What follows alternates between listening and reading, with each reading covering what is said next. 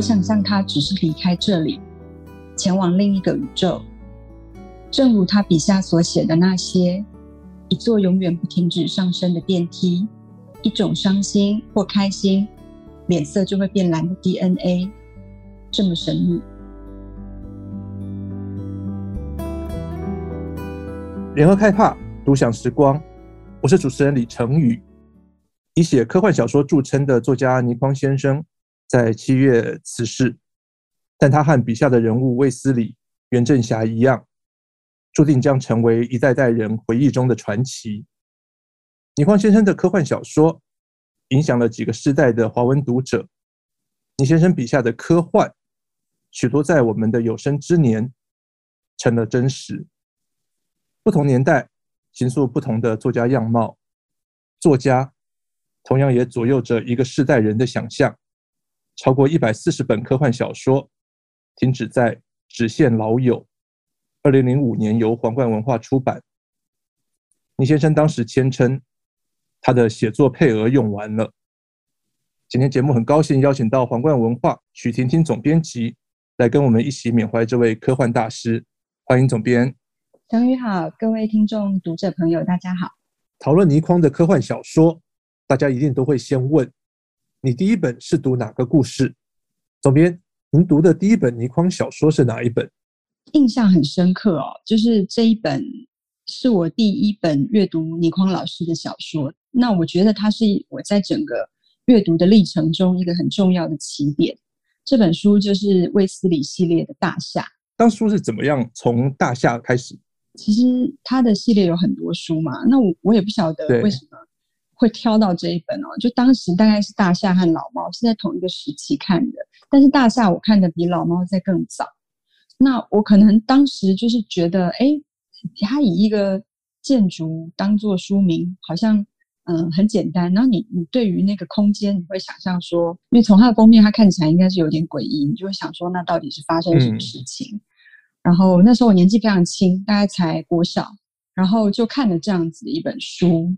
这个大厦的内容其实它很简单，它就叙述一个一个男生，一个叫罗定的男生，他想要买房子，然后他就开车到一个新落成的大厦去看房，然后他想要看的是位在二十二楼的房子，可是没想到他搭上电梯之后，那个电梯就一直不断不断上升，然后上升了十五分钟之后，终于到达他想要看的那个房间，可是他从阳台看出去却是灰蒙蒙的一片。很悬疑，很悬疑，然后他就离开了嘛。然后他在开车离开的途中，就跟另外一辆要前往大厦的车子相撞。那好巧不巧，这个跟他相撞的就是卫斯理的好友小郭。那这个小郭，哦，对，小郭就跟卫斯理讲这个罗定他这个很不可思议的这个经历啊。可是卫斯理就觉得啊，那一切只是他的幻觉。小说就这样开始了，然后。我记得那时候看完，真的觉得对于那个空间，不管是房间或是房子，或者是更小的电梯，其实都会有一个恐惧，哎，幽闭恐惧感，幽闭恐惧。然后 我觉得那个东西影响我很大，就是说你在呃很小的时候读这样子的一一个故事，它它非常的就是印象非常的深刻。一直到我很多时候，再后来，有的时候我们坐电梯的时候，不是会有一些大楼的电梯特别旧，或者是它可能特别慢、特别不顺，我都会想到这个。灯光还一闪一闪这样子，就都会想到倪匡老师的这个故事。您从小学就开始第一本倪匡小说。我的第一本倪匡小说是《无名法》，后来好像改名字叫《头发》，对，改成《头发》。那时候也是觉得很惊讶，可能那时候呃年纪大概是哦中学以上比较大一点的，嗯、就觉得说哦那个故事当然是讲到倪匡先生最擅长的外星人的主题，嗯、然后觉得说哦呃人类世界的宗教。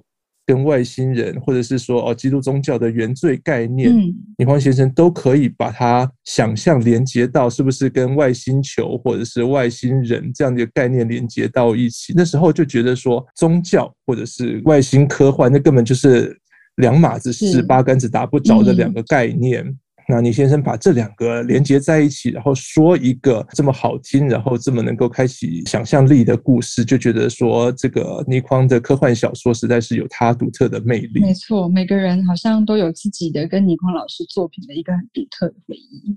几个世代的人都在看倪匡小说，有的像您可能从小学的时候，那有些啊中学、大学的时候接触不同的时代、不同的年龄阶段，接触到的这个小说跟开启的想象力都不一样。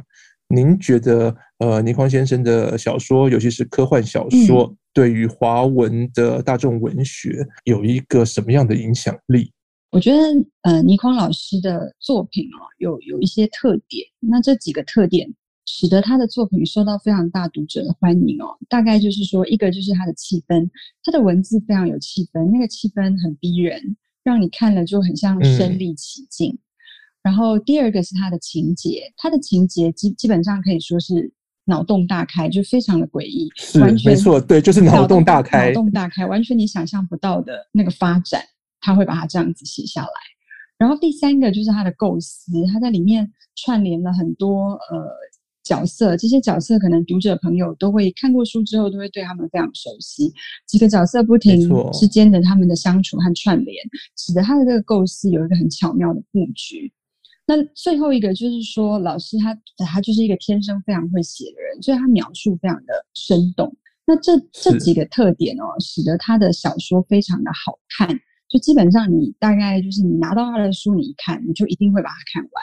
没错，倪匡先生曾经说，如果小说写的不好看，即使里面有再多的学问、嗯、道理，或者是说艺术价值都没有用。嗯、对，这几个特点哦，他小说好看嘛？那另外一个很关键的另外一个要点就是它的产量非常丰富，所以他的作品很多，那导致。就好看的作品有很多，就会有非常非常多的人看，大批读者追读之下，就使得他的作品呃雅俗共赏。很多其实我身边不一定有阅读习惯的人，他们却都看过倪匡的小说啊。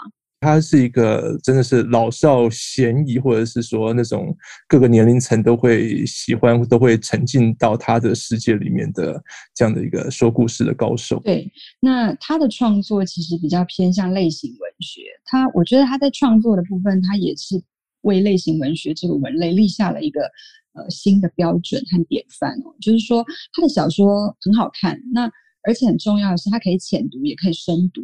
深读的话，你会发现说。嗯，是。他的作品里面也流露很多他对社会的观察和关怀，所以我觉得他写的科幻小说可以说是奠定在奠定了这个类型在华文文学史上面的定位。怎么您会觉得说，因为倪匡先生在写他那个时代的科幻，嗯、他会有所谓的这种时代性的问题吗？很多如今我们看来好像没那么科幻，嗯、就在我们真实生活中实现了。我、我觉得这个。这个这个问题我有思考过诶，我我因为这阵子老师倪匡老师过世嘛，然后很多人都会呃分享，就是他们阅读的这个倪匡老师作品的经验哦。我觉得虽然在那一个年代下，倪匡老师写的东西是非常前卫，很多事情可能是还没有发生，就是它是一个科幻，嗯、但有一些题材，我们今天来看，或许觉得它不是那么的科幻。但我觉得这些都没有影响那个小说本身的好看的的魅力。就是说，我们现在看反而会有一种很特别的情怀。嗯，这就很像，就是故事本身，故事本身，这就很像一些老电影吧。有些老电影其实你现在看，它有一些年代的背景的不一样。比方说，史丹利库伯利克的《二零零一太空漫游》，对，它也是一个科幻经典。那他那个时候拍的时候很科幻，现在。很多预测已经变成真实了，可是这个电影依然很经典啊！我觉得不同世代或不同时代的阅读会发生不一样的化学效应。这种冲突很有趣哦。嗯、我们从科幻中来怀旧，或者是缅怀一个时代，这种怀旧跟科幻预知未来的这样的一个冲突，反而我们在回望过去的对未来的期待，这样子。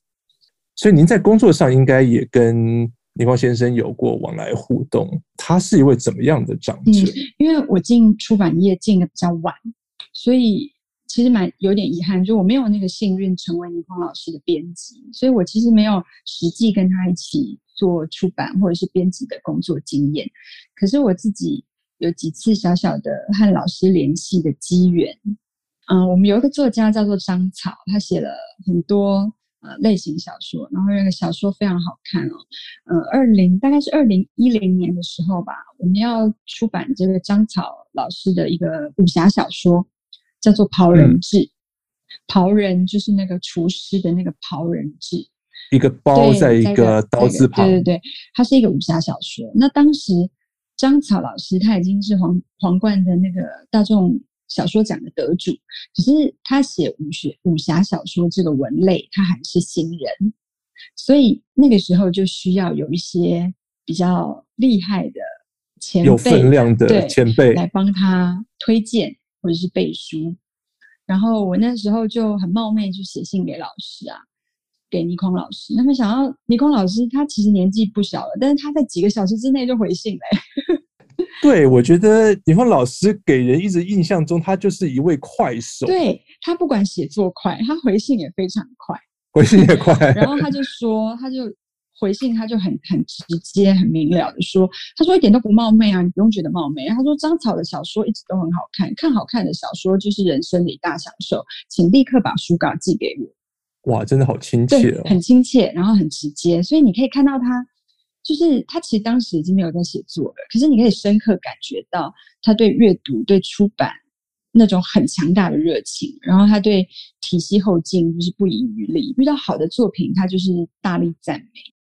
我们说倪匡先生的作品后来在皇冠出版，然后其中有一段算是蛮传奇的故事，我觉得这个不是有太多的听众或读者知道这一段故事。其实这个故事我自己本身也没有在那个时间的脉络里面经历哦。我也是现在倪匡老师过世，然后我听我们发行人，也就是平云先生啊、呃，他曾经听过他的父亲就是平鑫涛先生，平鑫涛先生也是皇冠的创办人，然后从他那边听说的一个呃，平鑫涛先生跟倪匡老师之间很有趣的一个一个传奇，一个机缘哦。最早大家都知道皇冠出版倪匡老师的书，可是其实最早并没有，就是倪匡老师的作品并不是在皇冠出版。那最早是因为呃，我们的创办人平鑫涛先生他有一次去香港，然后他在朋友的介绍之下就认识了倪匡老师。那其实文坛里面的人就是有的时候话讲话投机了，两个人就一见如故啊，相谈甚欢啊。然后对于平先生来说，就是当就只当交结交一个新朋友，他也没有当下提出出书的邀约，因为他已经有其他的出版社了。那在那之后啊，突然间有一天，平先生他就突然接到倪匡老师从国外打的长途电话。倪匡老师就是刚刚其实听我们讲，大概也可以猜测到，他其实是一个很很直率、性格很豪迈的人。那他性格豪迈，他要用钱也非常的豪爽。他竟然把度假的旅费都花光了，哇，真的很潇洒，对，真的还蛮有趣的。那他眼看他怎么办？他自己就要流落异乡了，然后当地又没有朋友，嗯、所以倪匡老师就突然间想到平先生，就是平鑫考先生，所以他就赶紧打电话跟这个平先生求助。那平先生就问倪匡老师说：“那你需要多少钱呢？”那倪匡老师就说：“嗯嗯、大概需要几千美金。”其实几千也不小，对，几千美金，尤其是在当时的那个年代，嗯、其实是不是一笔小数目？可是，呃，平先生他非常的礼遇作家，他立刻他就请公司的会计把这些钱全部汇过去。当然，倪匡老师的燃眉之急就这样子化解了。但是他们两个人就是只见过那一次面而已。对，对，那是因为这个事情之后呢，倪匡、啊、老师他非常感念平先生这种情谊相挺，所以才打开了跟。皇冠合作的这个姻缘，就觉得那个年代的作家都很才华洋溢呀，性格也都这么潇洒不羁，这样子的这个一时兴起就可以把旅费给花完了。完对，像平先生这样的出版人也是仗义疏财，朋友有难就两肋插刀，马上汇钱过去。我觉得平先生他也是一个非常豪爽的人，所以当一个豪爽的人遇到另一个豪爽的人，嗯、他们。会聊得投机，然后相谈甚欢，我觉得这应该也算是一个自然的事情。之后也有一段关于版税，我觉得也是很豪爽的故事。对，这个对对这个真的很猛。这个就是倪匡老师，他从刚刚的那个故事，大家就可以猜想，他对钱财，他对钱这件事情其实看得很淡。然后他跟皇冠合作，合作就是一段时间了。有一天，他就突然打电话给平鑫涛先生说：“皇冠已经付我太多版税了，嗯，他一直很感谢皇冠啊，所以他决定。”把他在皇冠出版的作品的版权全部免费送给皇冠。还有人嫌版税太多，他他就说不需要付任何版税。那嗯，我们一开始只是当做，就是品先生那时候只当做是这个大师一时兴起啊，突然间高兴然后提这件事情，嗯，他也没有认真看待。可是没有想到倪匡老师后来真的坚持不收版税。哦，所以是真的，他就是真的就不把这个话当真。对他，他他是认真的，他那是他的承诺。可是对于出版社来说，其实没有这种，就是你出书却不付作者版税，这样等于是占作家便宜啊。所以虽然倪匡老师不肯收版税，嗯，但是皇冠还是一直把这个这个倪匡老师的版税一直挂在账上，只是当做说是老师暂时。存在寄存在我们这里。那如果哪一天老师有需要的时候，就可以我们就可以派上用场，这样子。就像过了很多年，版税已经累积到一笔不小的金额。那、嗯、一直到大概十年前皇冠六十周年的时候，我们为了要表达对倪匡老师的感谢，所以就把这整笔版税全数还给倪匡老师。哇！也是一段佳话，对，也是一段佳话。然后平先生那时候是亲自打电话给老师，请他务必要收下。然后老师就是也很好玩，老师就哈哈大笑，他就说：“这真的是世界上最奇怪的事情，从来都只有人家跟我要钱，只有你们急着要送钱给我。”一个作家不想要版税，然后一位出版人一直想把版税送送出去，对，追着他要把版税还给他。真是一个很有趣的年代哦。那个年代很多很多这样子的故事。我我现在以我现在，嗯，我们现在在做出版，然后听到那个年代的故事，其实很多真的会觉得还蛮不可思议的。那个时代好像也不流行说哦，我们要这个签一个很细节、很多、很具体，然后所有保障条文都要签的好好的这样合约。对，通常就是哦，一句话，好，我的书给你出，或者怎么样，啊，这个这个就成了。对。那个时候的出版环境，我觉得呃，跟现在某种程度已经会非常大的不同。那个时候至少大家呃愿意看书买书，嗯，现在可能不得不承认，大家买书的时候少了，然后面对可能比较呃没有条件没有那么好的环境。嗯，怎么您觉得现代的出版人面临到的困境跟当时有什么不同？嗯，我觉得那个时代背景不一样。出版在这些时代里面扮演的角色其实也不太一样哦。最早最早开始，呃，大概在一九四九那个时候，那个时候那个时间点，大概像张爱玲啊、三毛啊，或者是倪匡老师，都比较属于那个那个年代。那个年代的整个整个华文世界，可以说可以说是从战争的废墟中重建，所以物资很困难。嗯然后生存其实也不容易。那那个时候的出版人跟作家的关系是比较类似，我觉得比较类似革命情感。因为出版人他独到的眼光，他去发掘这个作者，那这个作者因此成功了，这作家通常就会很感谢出版人的知遇之恩。所以作家看待出版社，其实呃，我觉得很多时候是人情义理多过作家他们获得的版税就是报酬。没错，嗯、没错。比如说、嗯，比如说像我们的作者三毛，好了，其实当时我听，呃，我的老板就是发行人平云先生说，其实当时很多出版社都来挖角、嗯，然后开非常天价的版税。其他出版社会开天价版税也是当然，因为如果挖到三毛，就可以当做号召，它就会变成整个业界的话题。可是作者一样都没有被挖成功，因为对他们来说，可能跟出版社之间的信任和情谊。更重要，所以那个时候，其实出版社跟作者可能不像不不只是朋友，他比较像是家人，这一点就比较会胜于金钱的报酬，所以就会有这种甚至比朋友还要紧密的这样子的关系。对，所以会有像刚刚倪匡老师那种故事，就是没有合约，只有一句话的承诺就做到。那如果出版社有遇到困难的话，其实作家也会情义相挺。那一直到呃后来，这个是很早期。那到后来就发生了一些改变。当然，很多作者他们还是跟出版社可能合作二二三十年，到了后期可能就是比较像朋友这样子。可是中间的时间就是发生一个很重要的转折，就是呃本来是戒严，然后后来解严了嘛。嗯，解严了，很多出版经济就开始松绑啊。嗯，解严这件事情对出版的历史来说是一个很关键的时间点，因为解严之后就进入了一个。百花齐放的时代，整个出版力开始大爆发，所以瞬间对于作家来说就多了很多新的可能性和机会。那这个时候也造就一批新的作者的崛起，比方说像张曼娟老师或何文勇老师，嗯嗯嗯嗯，他们就是属于这个时代的解严后的这一代。那解严后这一代，因为那个出版就是比较少，根本没有禁忌了，所以作家可以做的事情比以前更多。这个时候，作家就开始做，我以我们现在的语汇来说，就是跨界。所以像编剧啊、电影啊、主持啊，像侯文勇老师，他就是在一个节目叫做《女人女人》当特别来宾，然后因为这个机缘，再让他从电视再回到文坛，然后后来受到非常大的欢迎。作家跟出版社之间的关系也会产生改变，就是说，他一方面可能很紧密，可是对作家来说，他们一方面也不断在寻求新的可能。如果有新的机会，他们也不会放弃去尝试。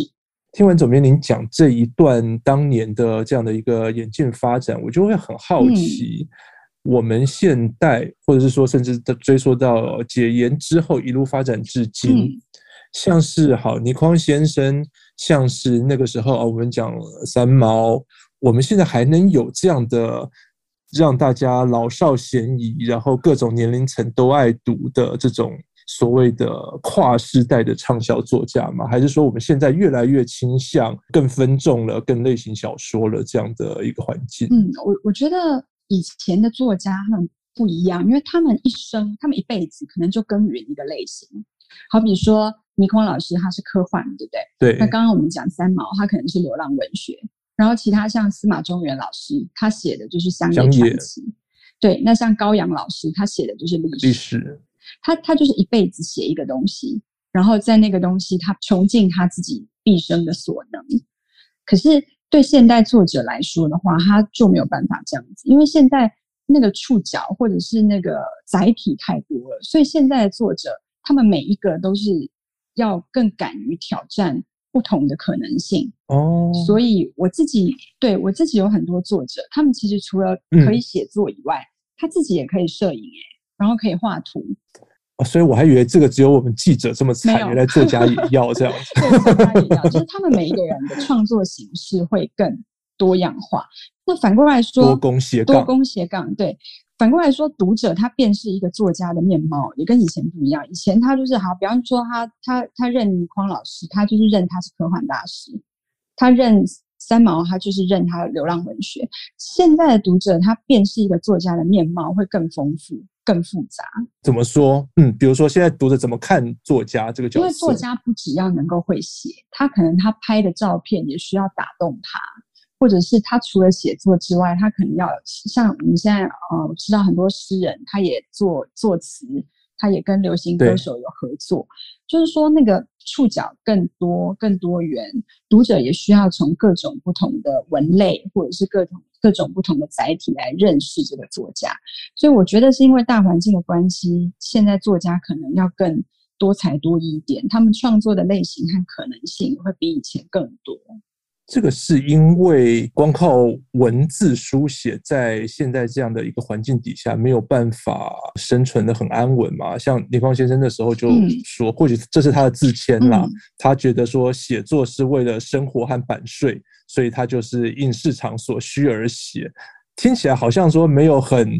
很玄，然后很高大上的这种文学抱负，嗯，但是如果我们跳到更实际来看的话，嗯，能够靠写作、写小说、写文字就能呃养活自己、养活一家人，能够过自己的生活，嗯，感觉起来那个年代比较美好。现在我们又要写字，又要会摄影，又要可能要画画。嗯才能在这个所谓文坛立足，甚至我要很能言善道，然后我在一些演讲场合，嗯、然后我在一些呃新书发表会、嗯，我才能比较像明星一样这样的、嗯、让读者所接受喜爱、嗯。现在作家比较难赚吗？还是说？整个时代让作家已经回不去过去那么单纯的年代了。我觉得时代背景可能也有差，因为以前，比方说像最早开始那年代，还有党禁报禁的时候，嗯，他基本上他就是看书。就读者如果要有一些文艺的滋养的话，他就是必须要看书。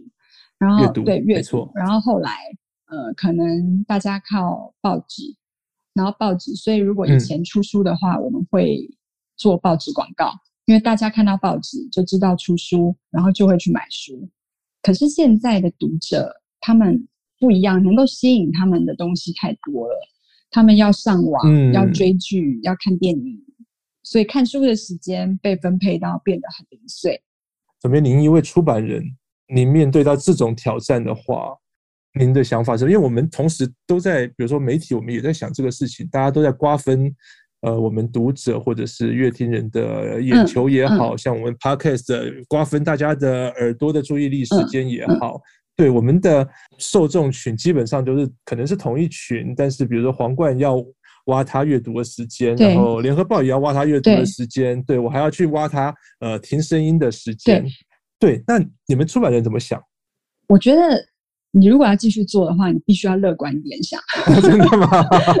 对，呃，以往的那个出版环境可能是内容取胜，内容很重要。只要他呃会写能写，其实他只要出新书，读者追随这个作者的话，他出新书，他一定就会买，他一定就会看。可是现在的读者不一样，你你出版的东西虽然说那个书很好看，可是他不见得有时间播给你这本书。那那这个时候。行销或者是宣传，或者是呃，你怎么样去包装这本书？你要用什么样子的语言跟读者对话，去吸引他的注意力？我觉得这就是出版、嗯、这呃出版端可以可以下下功夫，然后可以去花心思的实力点。时代真的很不一样，对，因为倪先生那个时候也有说过，他就说他觉得出版社出他的书。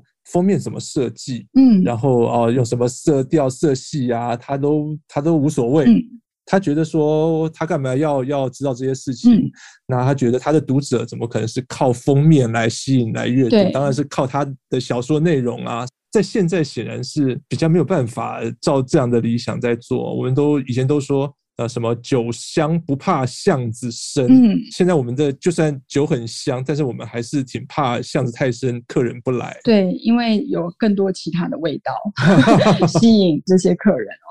其实以前那个年代，就是内容真的就是唯一的决战点。以前要花心思的反而是在铺书，嗯、就是发行很重要。你要让读者在很多地方都买得到书，那那就关系到你这个书卖不卖。所以大家如果去看一些。呃，古书店的那个二手书，你就会发现早期的书是没有封底文案的，嗯、他们不用，他们不用任何行销，更不要说书腰，他们没有任何文案。您这样讲，对对对，对我没有想过这件事情。他他顶多老书老书没有，他顶多只是把里面写的比较精彩的当做摘文，然后印在封底上。所以他是完全不用编辑力来包装，他就是只是要把它印好。报进的那个年代，其实民众接受讯息的管道很有限。所以，所以他他其实很依赖书。那他在这个情况之下，他只要有新书，他就一定会掏钱出来买啊。嗯，那在那个年代，没错，广播和电视也很重要。所以，如果只要你出了这个书，有个话题点燃的话，那个时候的畅销书动不动就是几十万本、几百万本。对对，很让人羡慕对，很让人羡慕。对我来说，那就是一个天文数字啊。然后。一直到就是刚刚讲解严之后嘛，解严之后，我觉得出版就进入了一个比较比较依赖企划的时代，因为出版量暴增，其实一开始可能一年不到一万一万种书，一直到解严之后，一年可能就是到两三万种。那这就造成说很多新书它送到书店，书店根本不能帮它上架，因为书太多太多了，太多了。对，然后那个时候很重要的是《联合报》和《中国时报》的副刊。对，那时候那个副刊有很大的影响力，所以出书的时候，大家会花心思去去登广告，会看这个两大报副刊的读者，其实跟文学书的读者是重叠的，所以你登了广告，告诉读者，嗯、读者就自然会去买。那个年代很重要，是说那个年代开始重视包装，不管是从书封设计，或者是文案撰写、行销宣传，就是作家也是那个时候开始需要上通告打书。那个时代的作家，他可能除除了文笔好以外，他还要口才好，因为他需要应付媒体。其实作家跟大众媒体，或者是说再深一层讲，他们跟读者之间的关系，其实也发生了非常微妙的改变哦。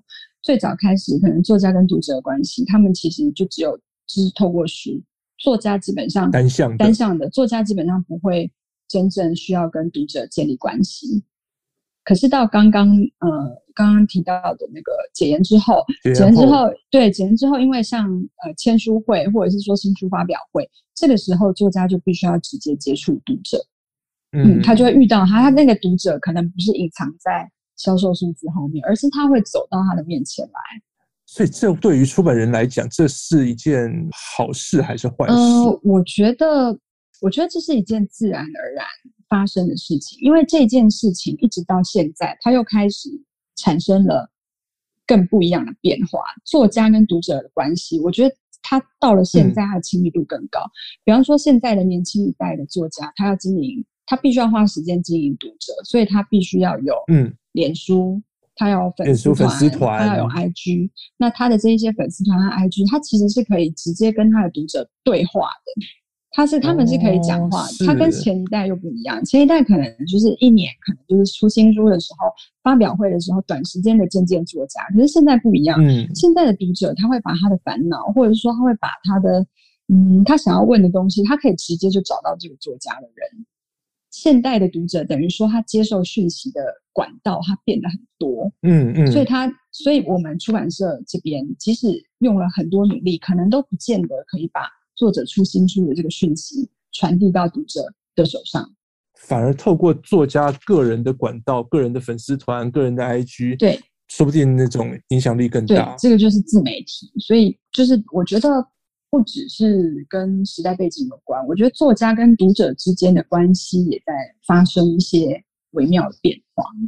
好有趣哦！这样子的话，你说作家在这么做，你说我们的呃影视明星艺人在这么做，嗯，甚至更多的网红都在做这这样的事情，嗯，大家都在做同样的事情。但是这样子其实它没有不好，它其实有一个很好的地方，就是说作家他会更。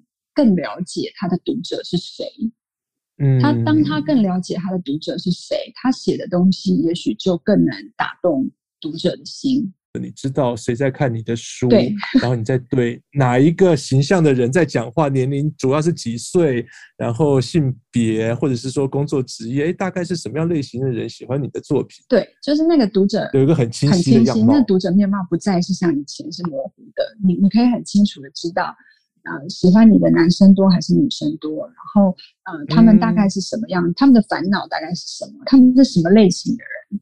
那所以这衍衍衍生到后端，比方说今天作家要出版一本书，当我们在决定书封设计的时候，你的想象的读者面貌就会更清晰一点。如果你的读者类型是某类型的一群人，那他们会喜欢什么样子风格的书封设计，就会变成这样。这样听起来，对于出版社来讲比较好操作啊。你你会比较精准，你会比较精准。就是如果说这个作家他对于他的读者，呃，他花很多心思去经营，然后他的读者群够多，的确，你在后端你在做，不管是你在做起行销的操作、文案的撰写，或是书封的设计，你的确可以做出比较符合他们口味的东西。这样会不会觉得做出版的挑战比较没有那么高啊？不会，其实挑战很高，因为你要精准的，就是去投他所好，其实也不是一件简单的事情。因为像现在的书的包装，其实比比起以前，其实就是差很多。以前可能就是不需要什么设计，但是现在其实各种书封的设计都会决定这个书的长相，还有它整个感觉。那有的时候只是小小的呃一点些微的。调整它整个风格就会很不一样。那你要去精准的去抓到呃你的这个作者他的读者群的口味，其实是需要花蛮多心思的。或者呃，我们再离题再跳出来说，嗯，我们现在好出版一本以文字内容为主的书。嗯如何在我们现在各种的，像刚刚我们聊到的哦，有电脑网络，甚至有电视，现在啊，甚至啊，你去订 Netflix、订 Disney Plus 这种各种的影视或者是网络，呃，IG 当然就是图片，各种的媒体竞争下，我们怎么样让书这种？感觉起来已经不是主流的呈现内容的形式，被大家依然能够接受，或依然觉得说，我我愿意阅读，我愿意买书。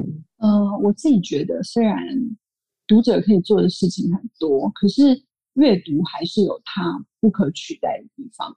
像刚刚陈宇讲的很多事情，比方说滑手机，或者是追剧，或者是看电影，这些事情，它需要的想象力都没有阅读那么高啊。阅读它，对，阅读它其实是非常依赖你的想象力还有你的精神。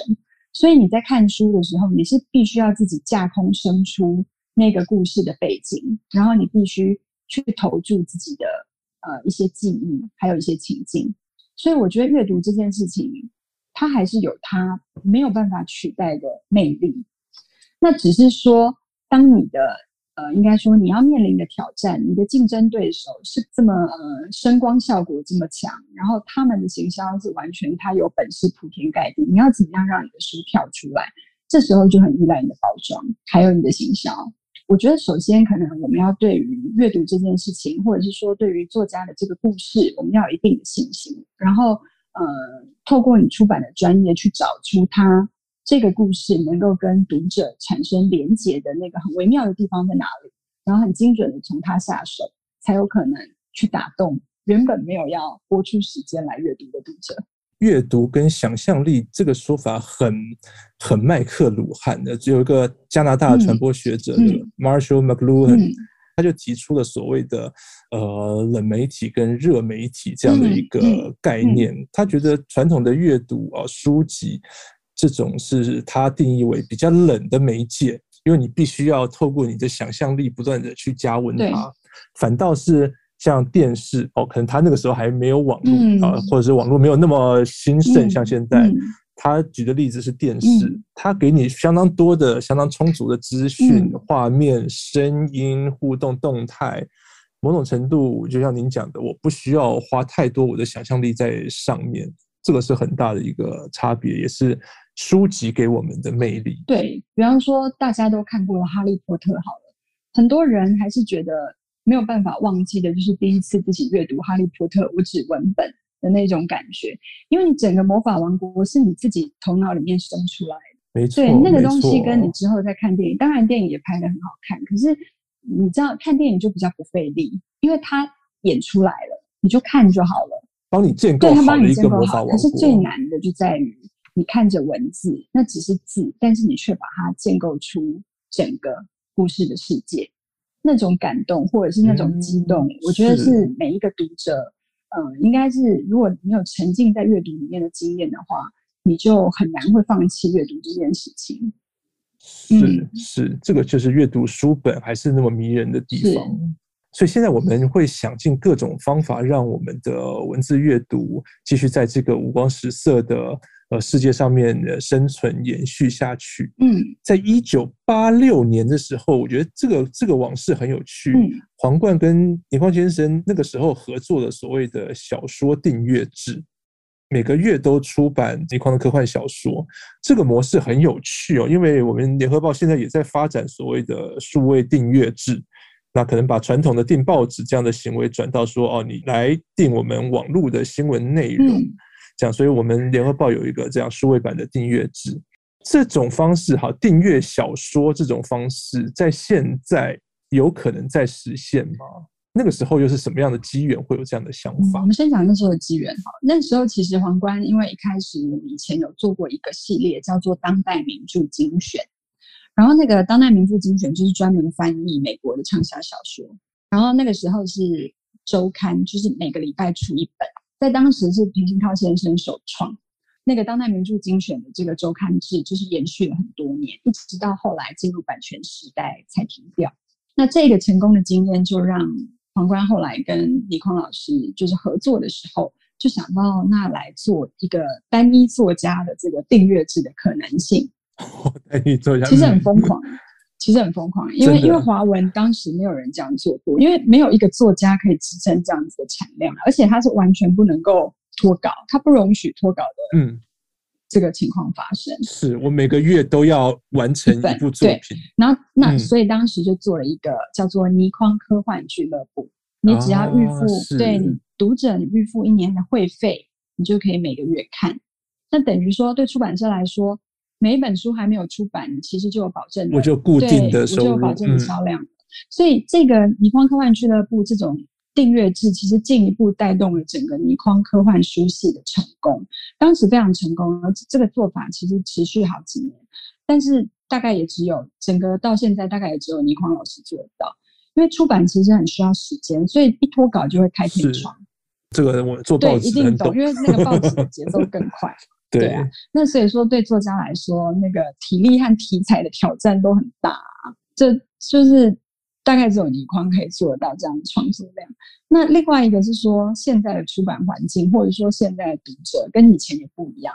现在的读者很容易，就是他的口味其实更多多样化。所以说，嗯、你刚刚说报纸订阅制，或者是说是新闻订阅制，其实还可行，因为它就是有各种不同的新闻，不各种不同的题材。题材可是你现在的读者，你要让他专注在单一作者、单一类型，或者说单一系列，其实比以前。困难很多，所以我们觉得那个倪匡老师的这个小说订阅制应该是空前绝后的一个经验。所以他是每个月都要有固定的新的题材出来，因为我印象中后来远流吗？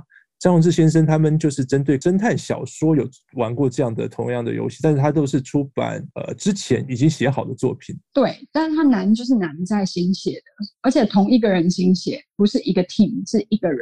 这对我来说是不可思议的，就是以我们现在做出出版是是无法想象当时可以做到这样子，就是也现在也没有一个作家可以像李匡老师这样子一个月出一本书，所以也是一个传奇。对，他已经变成一个传奇。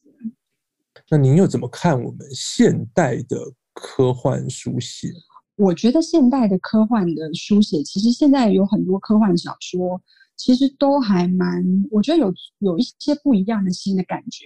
因为像现在，嗯，有一个科幻的类型，它是属于比较偏感性的软科幻，我们叫它软科幻。